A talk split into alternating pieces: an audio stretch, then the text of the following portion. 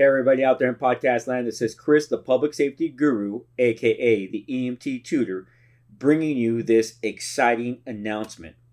I have revamped memberships, and you can now access exclusive content, which includes quizzes, practice tests, block exams, practice final exams, study guides, and other resources for the low cost of four dollars and ninety-nine cents a month.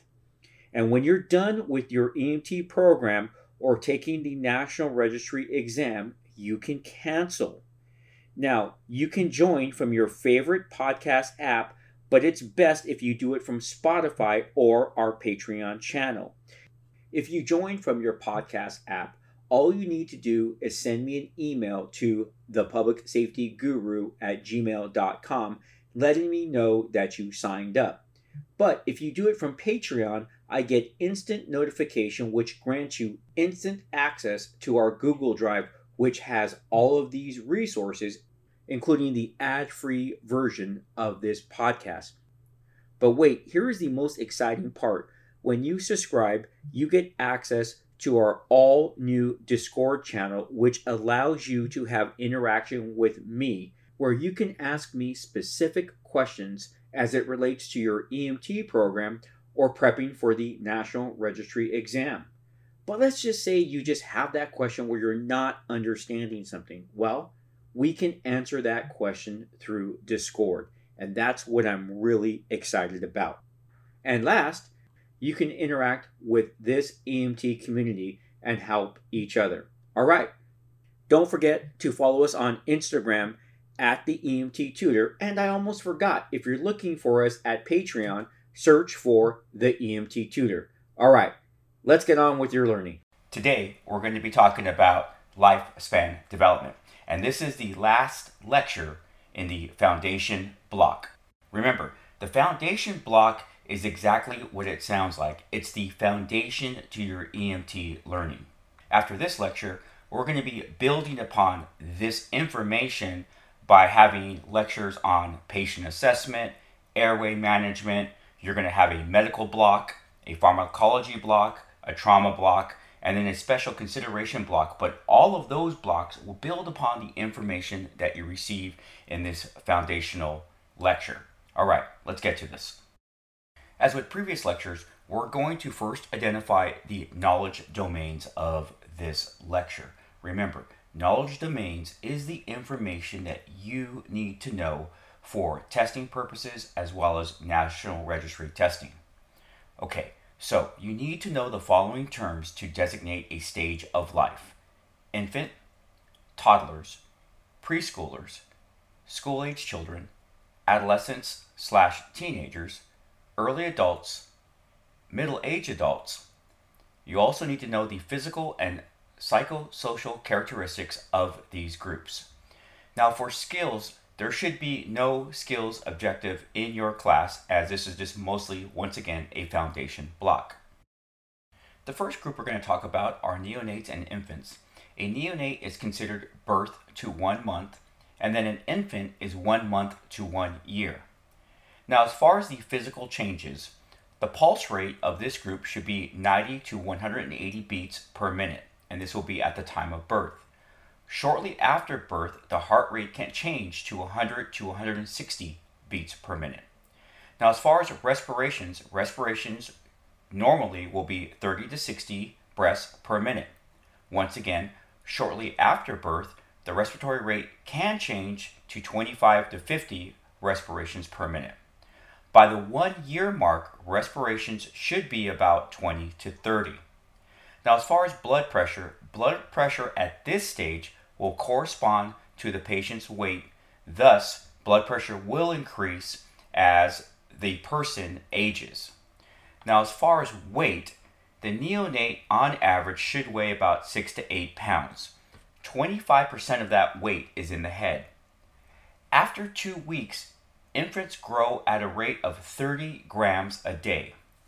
Infants will double their weight by four to six months of age. They will triple by the end of the first year. Now, in regard to the cardiovascular system, the neonate at birth switches from fetal to independent circulation. They are no longer dependent on the mother. Now, on the pulmonary system, infants less than six months are prone to nasal congestion. The rib cage is soft and flexible, and the ribs sit horizontally. The tongue of the infant is proportionally larger, and it is the number one obstruction of infants. Okay, nervous system. Now, there are a few reflexes that you need to be aware of in regards to infants. The first reflex is called the Morrow reflex, M O R O. The Morrow reflex is when an infant is startled, they will open up their arms wide, spread their fingers, and grab at objects. Then we have the Palmar grasp reflex. This is when you place something inside of the infant's palm and they grasp at it. The next is the rooting reflex. If you were to touch the neonate's cheeks, this will cause the neonate to move its head in that direction. And then we have the suckling reflex, and this is when a neonate will attempt to suckle when lips are touched. Now, the reason why this is important is that it allows you to do an assessment on an infant. If you know what normal is for an infant, then you'll know what abnormal looks like. So if an infant is not responding to some of these reflexes, you could pretty much conclude that the infant is possibly altered, which will allow you to conduct a further assessment on their neuro, or possibly try to key in on what is causing them not to have these natural responses. Now, when you are dealing with this age group, we have to talk about the fontanelles. The fontanelles are the soft spaces between the bones, which over time will fuse to form the skull.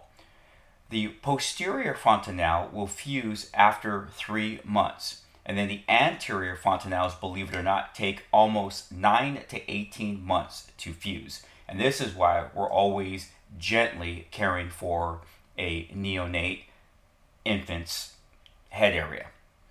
Now, in regards to psychosocial changes, the neonate will immediately interact and react to their environment at birth. Crying is their method of communication, and it's usually that communication of distress. I have, you know, peed in my diaper. I am hungry. The infant will let their caretaker know that they need something through crying. Bonding is based on a secure, safe attachment. And what this means is, dependent on how the infant is treated by their caregiver, will determine how they react to the caregiver. For example, in anxious avoidant, this is formed when the infants are repeatedly rejected by their caregiver. And as such, they'll have little emotion to their parents or that caregiver. Unlike separation anxiety, where older infants don't want to be separated from their parents or caregiver, and they will cry. Now, within the first eighteen months of an infant's development, they will either trust or mistrust their caregiver based upon if their needs are being met. Now we're going to move on to toddlers and preschoolers. Now, as far as toddlers, the age is considered one to three years of age. For preschoolers, it's three to six years of age. Now, once again, we're going to talk about pulse, respiratory, and blood pressure. So the normal pulse rate will be between ninety to one hundred fifty beats per minute. The respiratory rate will be twenty to thirty respirations per minute. And the blood pressure normally, systolically, should be about eighty to one hundred. And if we were to write that down, would be mm capital H G. Now, the physical changes of preschoolers, for them, their pulse rate should be around eighty to one hundred forty beats per minute. Their respiratory rate will be twenty to twenty-five respirations per minute, and their blood pressure should be about the same of eighty to one hundred. Now, in this stage of development, this is where their passive immunity starts or begins to be developed. They'll have neuromuscular growth, which progresses considerably at this stage.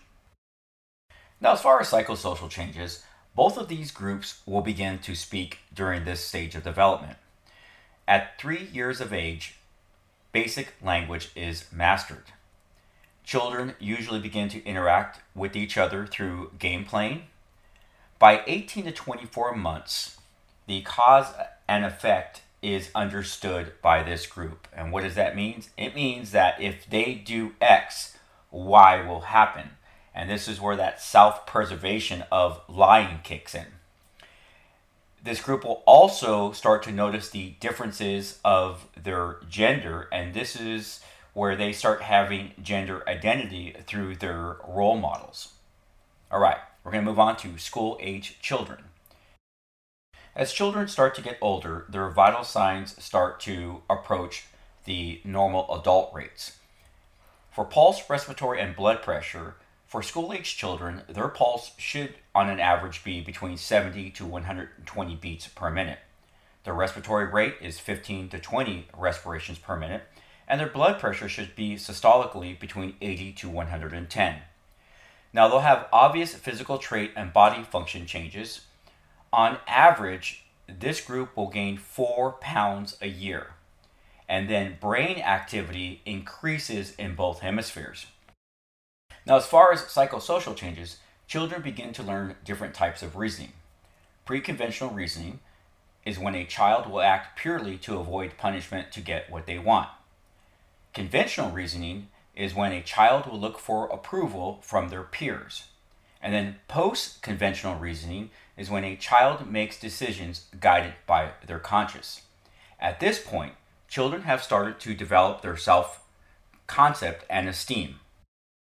Okay, so let's talk about that fun group for most parents, adolescents and teenagers. At this stage of development, adolescents are considered twelve to eighteen years of age, and their vital signs begin to sync with adult ranges. The pulse rate will be between sixty to one hundred beats per minute, respiratory rate will be twelve to twenty respirations per minute, and blood pressure systolically should be between ninety to one hundred ten. This group will experience a two to three year growth spurt, with girls finishing around the age of sixteen and males at eighteen.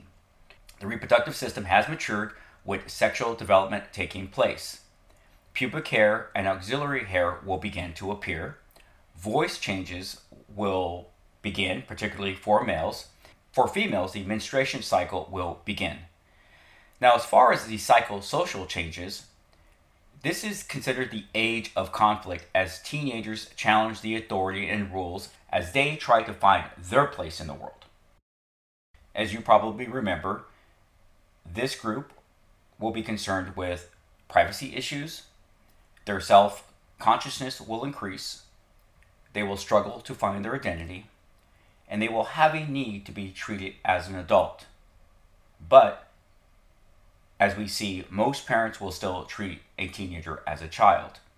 This is also the stage of the antisocial behavior, and teenagers slash adolescents are more prone to peer pressure, which means they can start smoking, there might be a use of drugs and alcohol, be pressured into teenage sex, and this is also a time where we start seeing people suffer from eating disorders. At this point, the ethics and values of the teenager is really established and influenced by their family. Unfortunately, this is also the stage where there's a high risk of suicide. Okay, now we're going to be moving on to early adults, and this age group is considered nineteen to forty years of age. The normal pulse rate for this age group is seventy, but remember, normal is still considered sixty to one hundred beats per minute. Respiratory rate will be twelve to twenty respirations per minute, and blood pressure systolically, systolically should be between ninety to one hundred forty. Now, the body at this stage is at its peak. In other words, this is going to be the best it's ever going to be. The optimal level is between the ages of nineteen to twenty-five years of age. Trust me, I do not like reading that, and I do not like saying that. After twenty-five, the body functions begin to decline, and obviously you can hear my joy with that, so it probably gives you an idea of how old I am. For psychosocial changes, the adult life is centered around work, family, and because of that will induce a high degree of stress. Adults strive to find their place in the world via their careers, family, and home, and this is considered the most stable time of all development stages. Now for middle adults, that age group is between forty-one to sixty years of age. As far as the physical changes, the vital signs will remain the same, might start experiencing possible vision and hearing loss.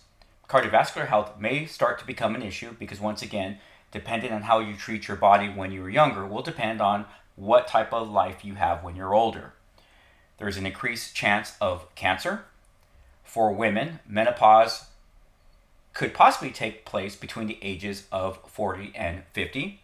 And then certain disease processes will start to creep up on certain groups, and those diseases are diabetes, hypertension, and weight problems.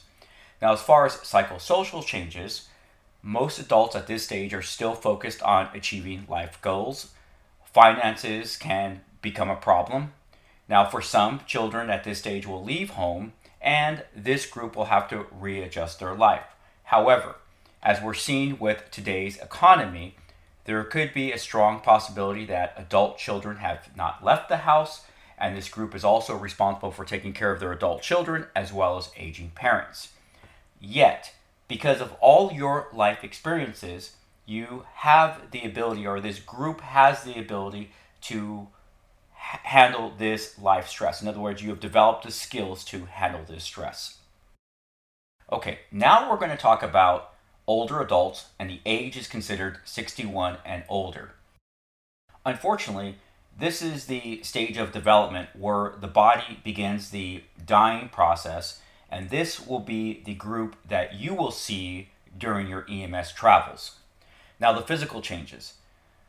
Well, the life expectancy is constantly changing. On average, most men will live to be seventy-eight point six years, and the life expectancy of a woman is eighty-one point one years. Now, as far as vital signs, this will depend on the overall health of the adult, any medical conditions, and medications they may take. Many older adults are prone to medical problems, which require them to take medications to stabilize those problems. Now, in regards to the cardiovascular system, this will begin to decline due to arteriosclerosis. Once again, how you treat your body when you're younger will depend on what type of life you will have when you're older. The heart rate and cardiac output will begin to decline. Cardiac output can no longer meet body demands, and this is one of the reasons why, as far as like we'll have hardening of the arteries, which require the heart to work harder. There's going to be a decline of blood cell production, and overall blood volume will decline. Now, as far as the respiratory system, the size of the airway decreases, which means there could be a more likelihood of aspiration and obstruction. The surface area of the alveoli also decreases, and the lungs become less elastic. And what this will lead to is breathing can become more labored. By age seventy-five, some adults can experience a fifty percent reduction of their vital capacity than when they were younger. They'll have respiratory mass loss, increased stiffness of the thoracic cage, and a decreased surface area for lung exchange. Now let's start talking about some of the systems, or I should say some of our body systems. Now, in regards to the endocrine system, as we get older, insulin production will decrease. While physical activity decreases, people do not decrease their food intake, and the pancreas not, may not be able to produce enough insulin, leading to diabetes mellitus. There will also be a decrease in regular hormone production. For the digestive system, gastric and intestinal function may change, which will inhibit nutritional intake. Your taste will decrease. Salivation secretion decreases, which reduces the body's ability to process complex carbohydrates. Intestines begin to lose the ability to move food, and gallstones can become common. Now, for the renal system, renal filtration declines by fifty percent between twenty to ninety years of age. Kidney mass can decrease by twenty percent, and there could be a decreased ability to clear waste, and a decreased ability to conserve fluids. Now, as far as the nervous system, the brain may shrink ten to twenty percent by age eighty. Motor and sensory networks will become slower. We definitely lose neurons, and our sleep pattern changes. The peripheral nerves diminish, causing a diminished loss of sensation, which then increases our action time. And then there's longer delays between stimulation and motion, and there's an increased chance of falling. On sensory changes, at this stage, the adult may be required to use glasses or hearing aids, and it's common to have visual distortions. Hearing loss is four times more common than vision loss. Okay, at this point, if you're not depressed, let's see if we can actually hit that. Psychosocial changes. Most adults will retain high levels of brain function until about five years before death. In the five years preceding death, mental functions decline, and this is a theory that's referred to as the terminal drop hypothesis. Statistics indicate approximately ninety-five percent of elderly live at home. Financial limits restrict access to healthcare and medications. Believe it or not, fifty percent of single women over the age of sixty are currently living at or below the poverty level. And as we have seen, unfortunately, at this stage of development, elderly begin to face their own mortality, which could cause them to be isolated and or depressed. Doesn't getting old sound fun? All right, ladies and gentlemen, that is it for lifespan development. Once again, this is the last lecture, lecture six of the foundation block.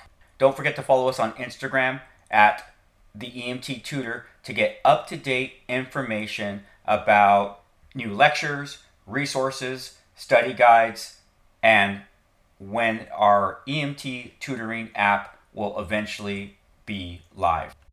If you'd like to help support this podcast, you can become a member while you're in E M T school and cancel at any time. And you can find that information in the description below or heading on over to the public safety guru dot com. All right, once again, thank you and happy E M T.